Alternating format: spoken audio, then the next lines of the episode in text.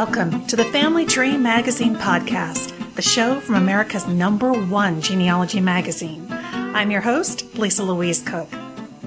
Our theme for this February 2015 episode is online genealogy hints and hacks. We will start with news from the blogosphere with Diane Haddad, who will be here to share what a quick Google search can do for your family history. Then we're going to continue on with Diane in our top tips segment to discuss her five favorite search strategies from the genealogy website guide that you'll find in the March April issue of the magazine. And then in our 101 Best Website segment, we're going to dig into Facebook strategies for genealogy with Shannon Combs Bennett, the presenter of Jumpstart Your Genealogy and Social Media. Then Tyler Moss is here to share tips from Family Tree University's latest course, Become a FamilySearch.org Power User. And finally, we'll head on over to the publisher's desk, where Allison Dolan will be dishing up some computer and web browsing shortcuts that are definitely going to save you time. There's a lot to cover, so let's get to it. Our first stop is the news in the blogosphere with Diane Haddad.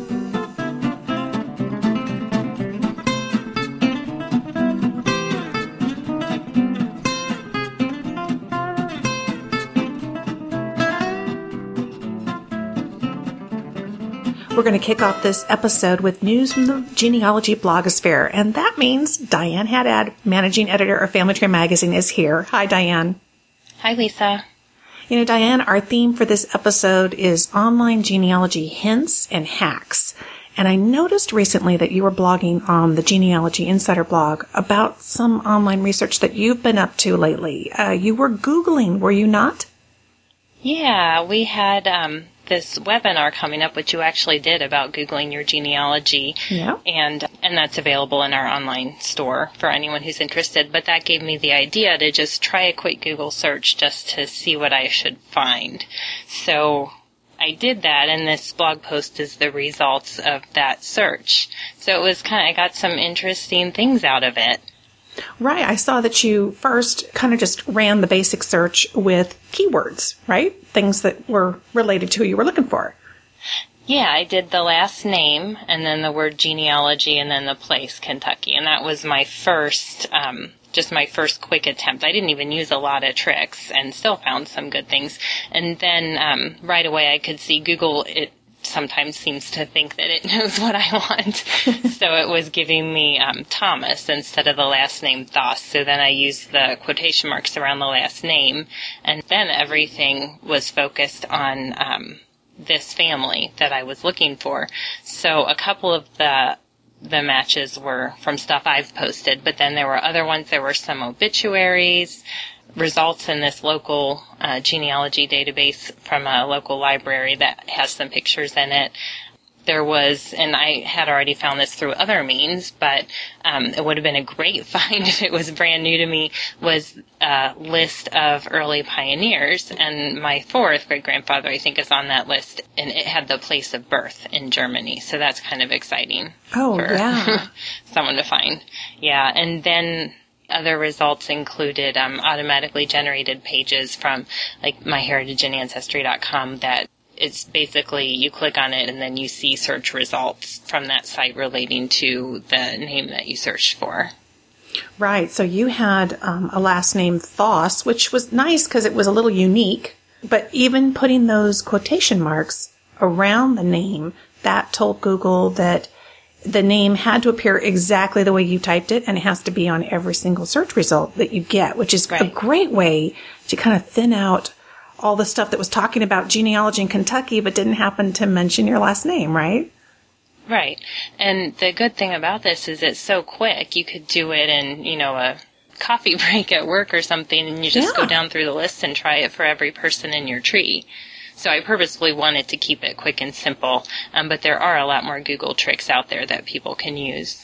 Absolutely. Well, first I should say that the name of that article, if you'd like to go and check it out and see all the examples of the things that she found, it's called What Can a Quick Google Search Find for Your Genealogy? It was uh, written up on January 21st of 2015. I'll have a link for you in the show notes. Any other genealogy news we need to be aware of? Well, I think one thing people might be interested in is this website called Mapping the Bureau, and it is um, a website that can help people who are tracing African American roots find the records of the Freedmen's Bureau and the Freedmen's Bank as well, which are two great sources for post-Civil War research for recently freed enslaved people, and that can kind of help people sometimes jump back into slavery and figure out what was going on with their family at that time. And it's a site that you can view the branches of the Freedmen's Bureau or the Freedmen's Bank um, near places where your family was. And right. then um, you click through and it takes you to the family search collections for that um, that branch. Oh, it, it, looks like an amazing site, and there's boy, there's nothing better than having everything mapped out. You can really visualize what's available. Um, so this is a great new resource, and um, it looks like the name of your article is "New Genealogy Website Helps You Find African American Ancestors, Freedmen's Bureau, and Freedmen's Bank Records." So uh, those were both from January of 2015. And we'll have links in the show notes. Great stuff. Thank you. And, and I'm going to talk to you in the top tips segment. We're going to pick your brain a little bit more. Sounds great.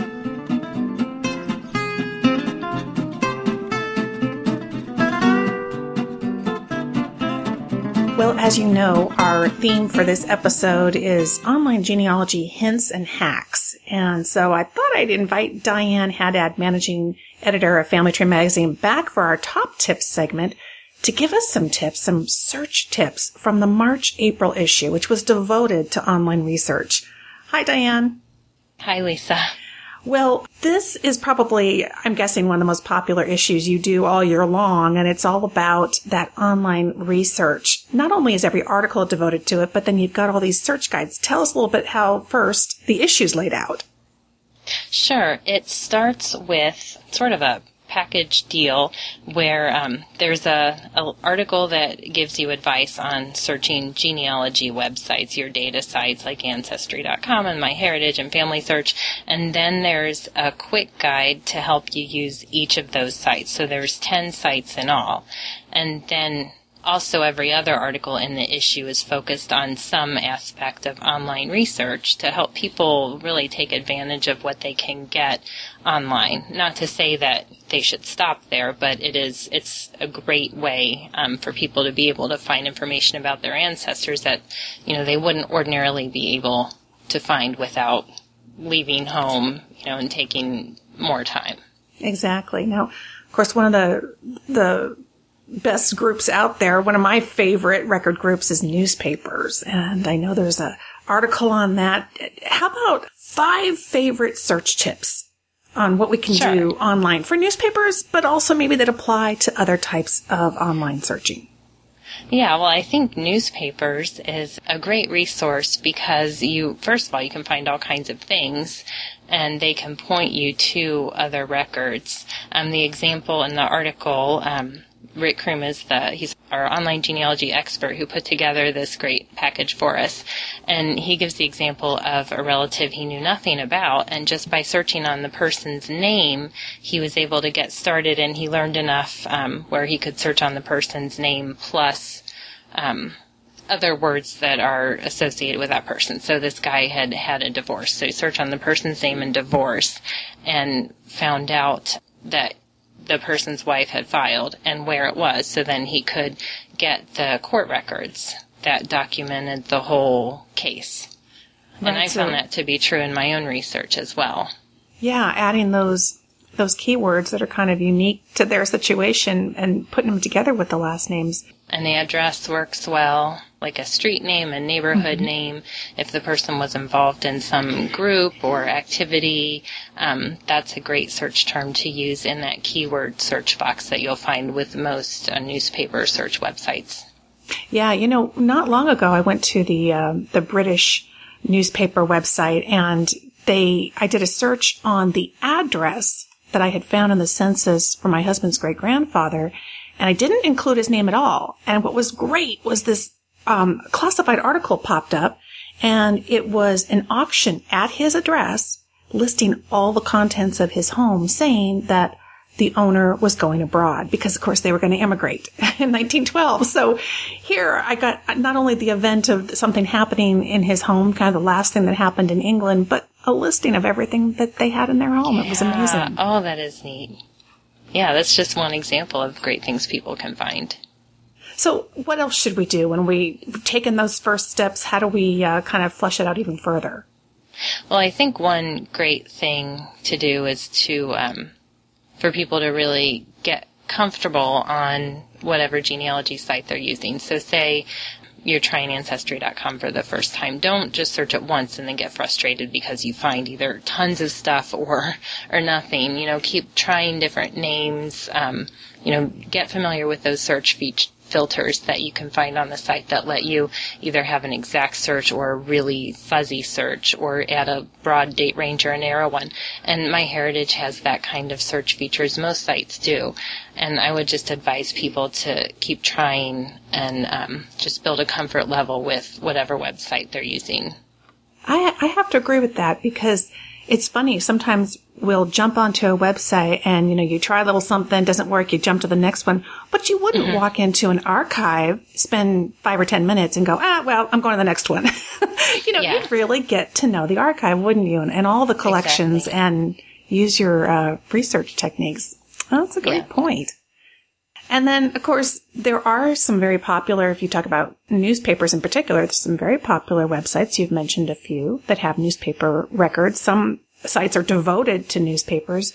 But no right. matter what kind of records you're looking for, what do you think about uh, trying all the different sites? Because there's so many different ones with different collections. Sure, different sites have different record collections, or one site might have a birth index for whatever state your ancestor lived in. Another site might have actual birth records. So um, try both, see what you can find on both sites. And then another thing is that some sites have different indexes for a particular census, like 1940. So you might find, um, search the 1940 census on one site and find a person, and then on another site the name is indexed differently, so you wouldn't find them. So um, try to use different sites. And I know you, you don't want to subscribe to every single site out there because that gets kind of expensive.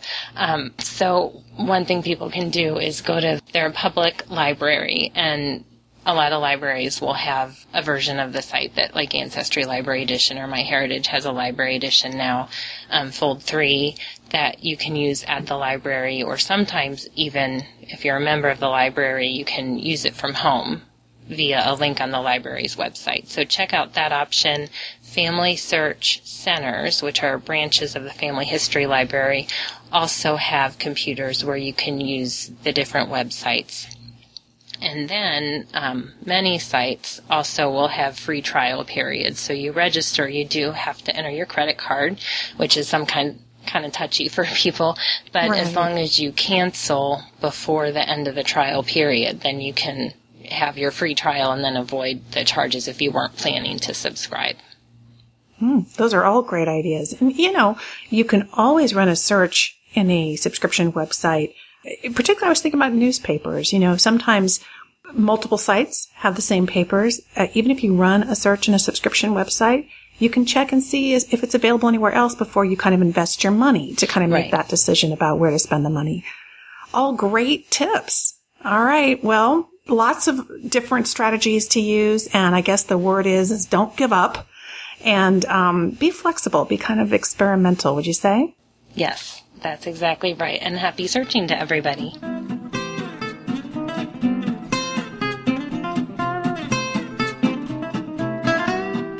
In our 101 best websites for tracing your family history segment, I want to talk about a website on the list that you might have been surprised to see Facebook. I've invited Shannon Combs Bennett to join me to share why you might want to use Facebook for genealogy and some tips for doing so from her video class. It's called Jumpstart Your Genealogy and Social Media. Hi, Shannon. Hi, Lisa. You know, Shannon, I know that Facebook is becoming more and more popular among genealogists. What are some of the ways that genealogists are using Facebook to break down brick walls? Oh gosh, there there's a lot. There really is. Um, when I started doing this webinar, I was amazed by actually all the information I found. But the biggest thing uh, that I want to emphasize is that social media and Facebook is basically a great way for genealogists to do crowdsourcing. And I know from listening to this podcast, you've talked about it before.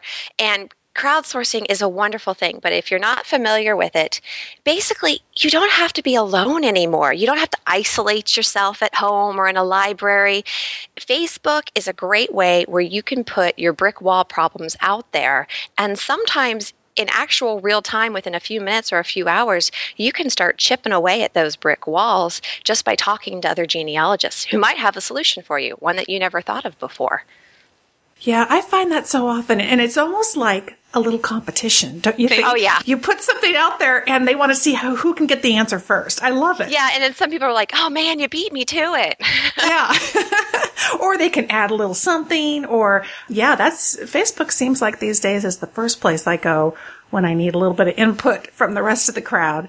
So, yeah, crowdsourcing, a way to pull together information and ask, you know, who knows something about this?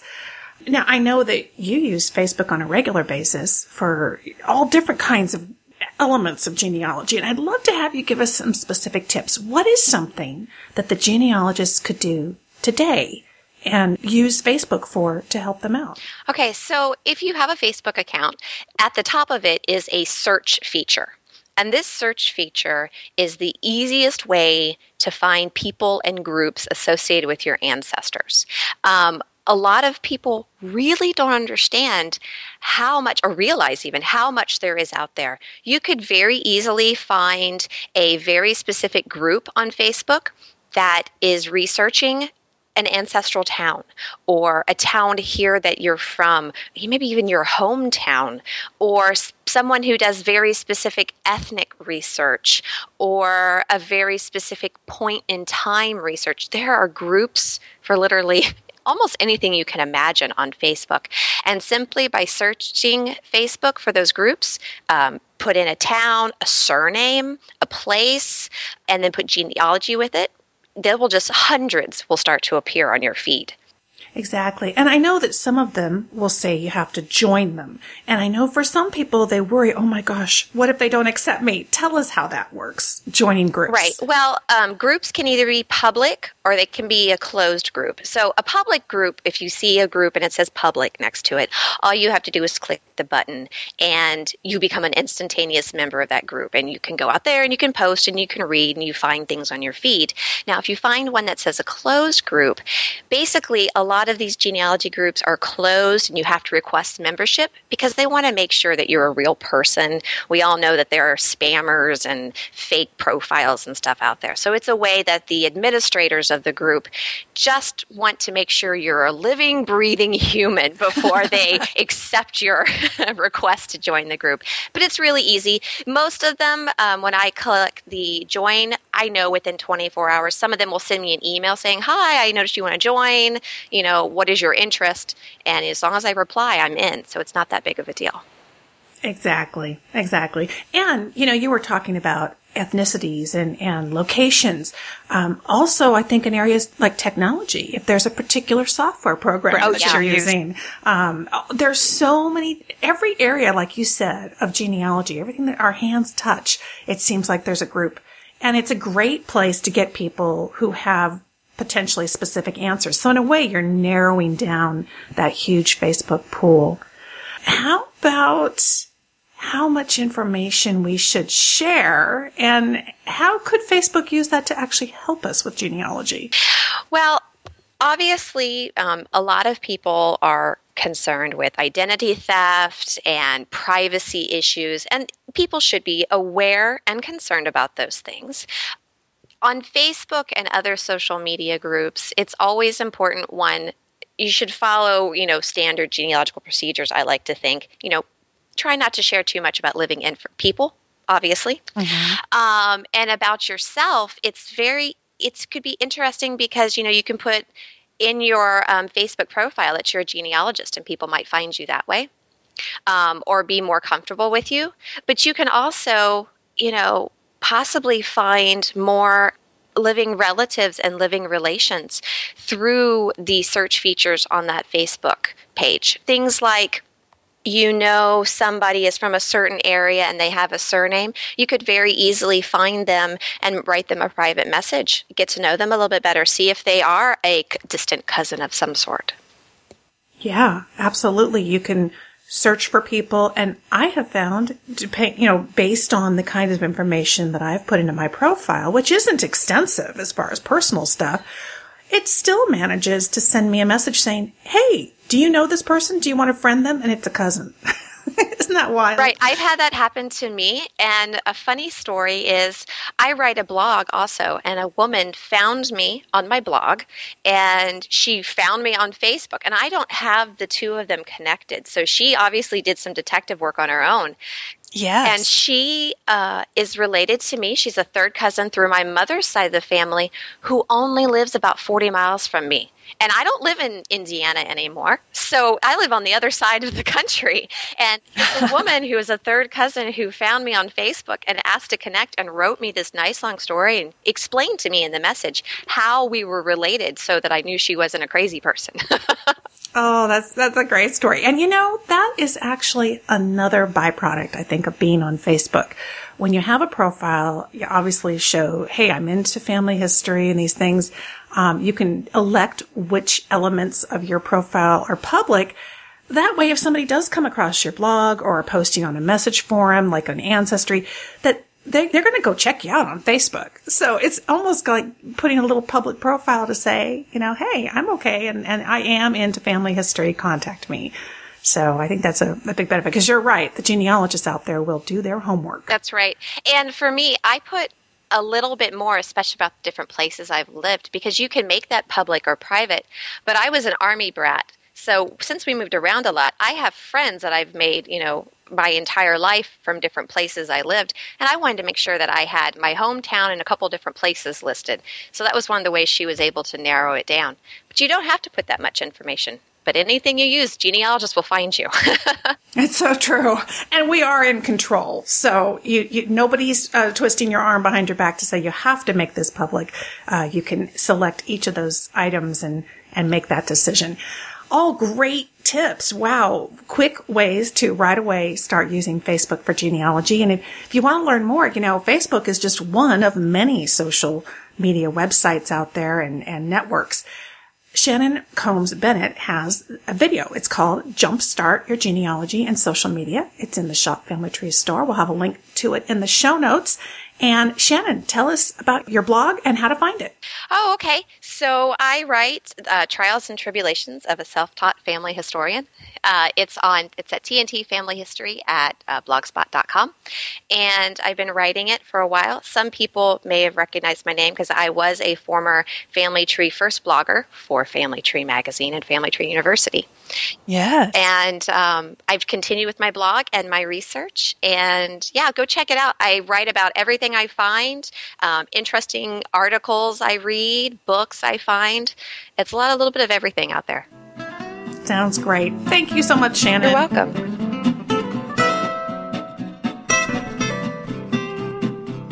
Family Search is the leading free genealogy website. And in this episode, Tyler Moss, the Dean of Family Tree University, is here to give us a crash course on becoming a Family Search power user. Hi, Tyler. Hi, Lisa. Thanks for having me. You know, I love the FamilySearch.org website because it seems like it's just growing every day with tons of new records. So I'd love to have you give us some tips because I know there at Family Tree University you have the FamilySearch.org Power User course. Do you have some tips you can share from the class? That's right, and it's funny that you mention how many records Family Search is constantly updating with, because this is amazing because we have all these new records to explore, but at the same time, that just adds that many more results to your search results, right? It makes it harder to find the people we're looking for. Exactly. Yeah. And so the tip I want to share today from the course actually is um, dialing down your, your search results, kind of narrowing um, what you're pulling up when you're searching for your ancestors and honing homing in more on um, the specific ancestor information you're looking for by going straight to specific collections. Um, and this is actually something that's pretty easily accessible, but often overlooked, I think, by people you simply just go to the main search page and instead of you know typing in you know your typical information last name first name birth date all that kind of stuff just click on the Browse All Published Collections link on the right side of the page right under the map. And this will take you to just a huge list of all the different historical record collections that Family Search has. And these can be filtered by everything from uh, country to state to date and record type. And even just by scrolling through, you know, you'll find the most specific records you, I mean, you might not even realize are there. Everything from, I'm looking at the list right now, Alabama county marriages, Alabama Freedmen's Bureau field office records, all that kind of thing. And you can even, um, filter these by when they were last updated so you can make sure you're looking at the most recently updated records. It's just kind of a cool trick that really can help you focus in on the ancestor you're looking for.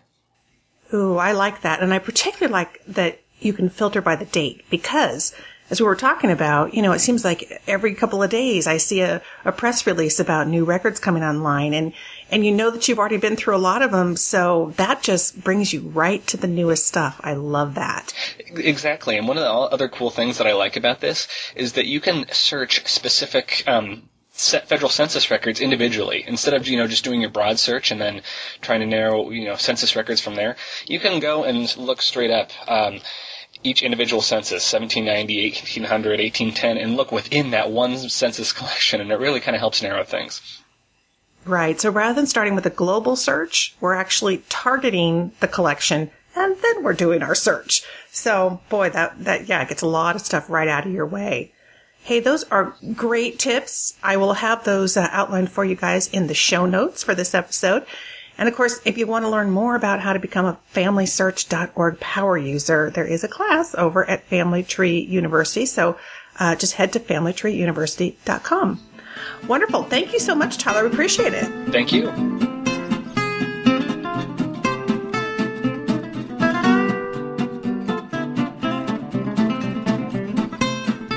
As we wrap up this February episode devoted to online genealogy hints and hacks, we've got to stop by the publisher's desk because I know Allison Dolan will definitely have some of those for us. Hi, Allison.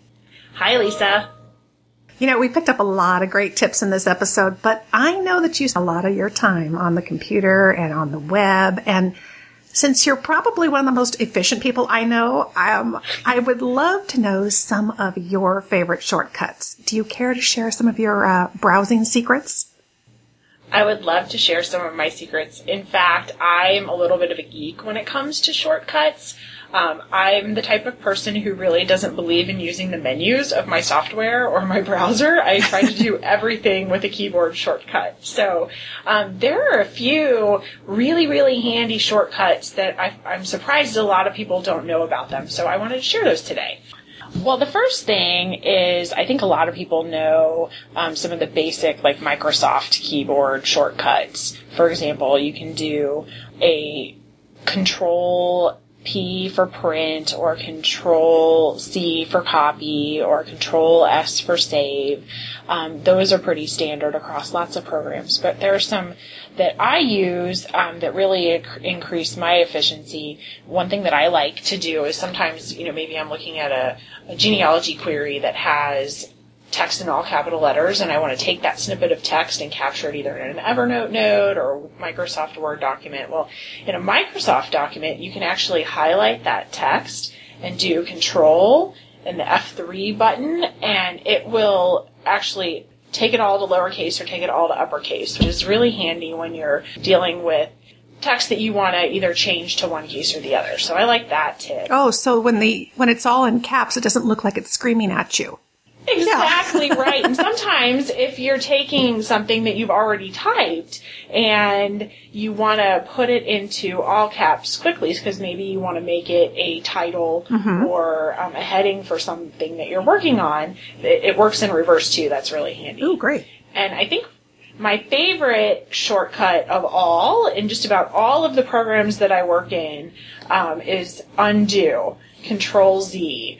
That gets me out of a jam more times than I can count. And that's Z like zebra, right? Control Z? Yeah. Exactly. Okay.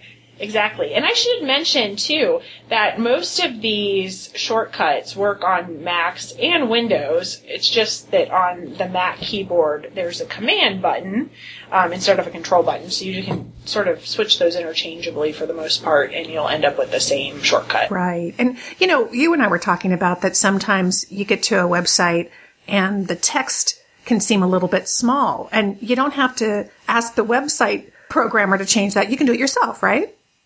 Yes, this is so handy. I find that I use this a lot because, um, you know, different websites have different appearances and text, and sometimes depending on what screen I'm looking at, um, you know, I may need to enlarge it or shrink it down even sometimes. Well, you can do that um, by simply doing Control plus to make the text bigger and Control minus to make the text smaller. And in fact, this actually works with images too, I found. So, you know, when I'm looking at images that we're maybe going to put up on our website, I can use that shortcut when I open it up in my browser to say, here's what it's going to look like in the little tiny size on our store, and here's what it's going to look like when somebody goes to the detail page to look at more of the information. Oh, that's a great tip. And, you know, you can do it multiple times. It's not just the one or the other. I mean, I'll do that control plus and I'll really tap, tap, tap, tap it until it really zooms in. And I love the fact that you can do control zero and it will go right back to the original default. You don't have to back yes. your way out of it. I love that. Yes, that's super handy and definitely a shortcut. And how about Ancestry? Because we all spend a lot of time on sites like Ancestry. Any shortcuts you can use there? Yeah, um, a lot of people don't know that Ancestry.com actually has some hotkeys, they call them, that you can use when you're doing a search. Um, I think the most useful ones are instead of actually going and starting a search over or clicking the link to change your search, you can do this in one keystroke. To refine your search, you do a capital R, and to start your search over or do a new search, you do a capital N. And it's just that one quick keystroke, and um, instead of having to make multiple clicks to start over. So, um, you know, maybe it doesn't save a ton of time, but I find, like you said, I'm trying to be as efficient as possible, and every second counts in my workday when I'm trying to be as productive as possible. And I know that everyone who's listening wants to be as efficient as possible in their um, online searching too. Yeah, absolutely. Well, you know, I think it's it's one of those things where by themselves it doesn't seem to make much difference. But if you actually adopt a handful of these, these things you're doing all the time, you can really shave a lot of that um, surfing time off and get more into the research time. And in fact, I've put together a guide. It's called Evernote for genealogists, and we have it for Windows and for Mac. It's in Shop Family Tree at shopfamilytree.com. And these are um, downloadable PDF guides that are four pages long, not only give you all the steps on how to use Evernote, but they are chock full of hotkeys because I love them too. And, and there are some that are very unique to Evernote. So if you're an Evernote user, um, you might want to go check that out. We're going to have all of these hotkeys and um, quick keys selections in our show notes that Allison's been talking about, and of course a link so that you can grab that Evernote guide if you want to get a little more efficient with Evernote. Allison, this is great. We'll get everybody to be much more efficient. Thank you so much. Thank you, Lisa.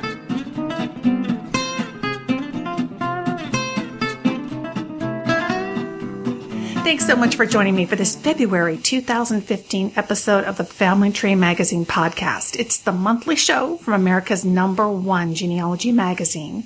Here are a couple of action items for you until we meet here again next month. First, be sure and check out the March April 2015 issue of Family Tree Magazine. It's the one devoted to your genealogy research online. You will find it in print and digital downloads at shopfamilytree.com. And then head on over to Family Tree University to check out that Become a FamilySearch.org Power User course because we all want to get the most out of that amazing free family history website. And finally, go to familytreemagazine.com slash podcast to find the show notes for this episode. Those will include everything, including our top tips, websites, and Facebook strategies. Thanks again for joining me today. I'm Lisa Louise Cooke, and I invite you to visit me at my website, genealogygems.com, where you can listen to my free podcast, the Genealogy Gems podcast, and that's also available free through iTunes and through the Genealogy Gems app. Until next time, have fun climbing your family tree.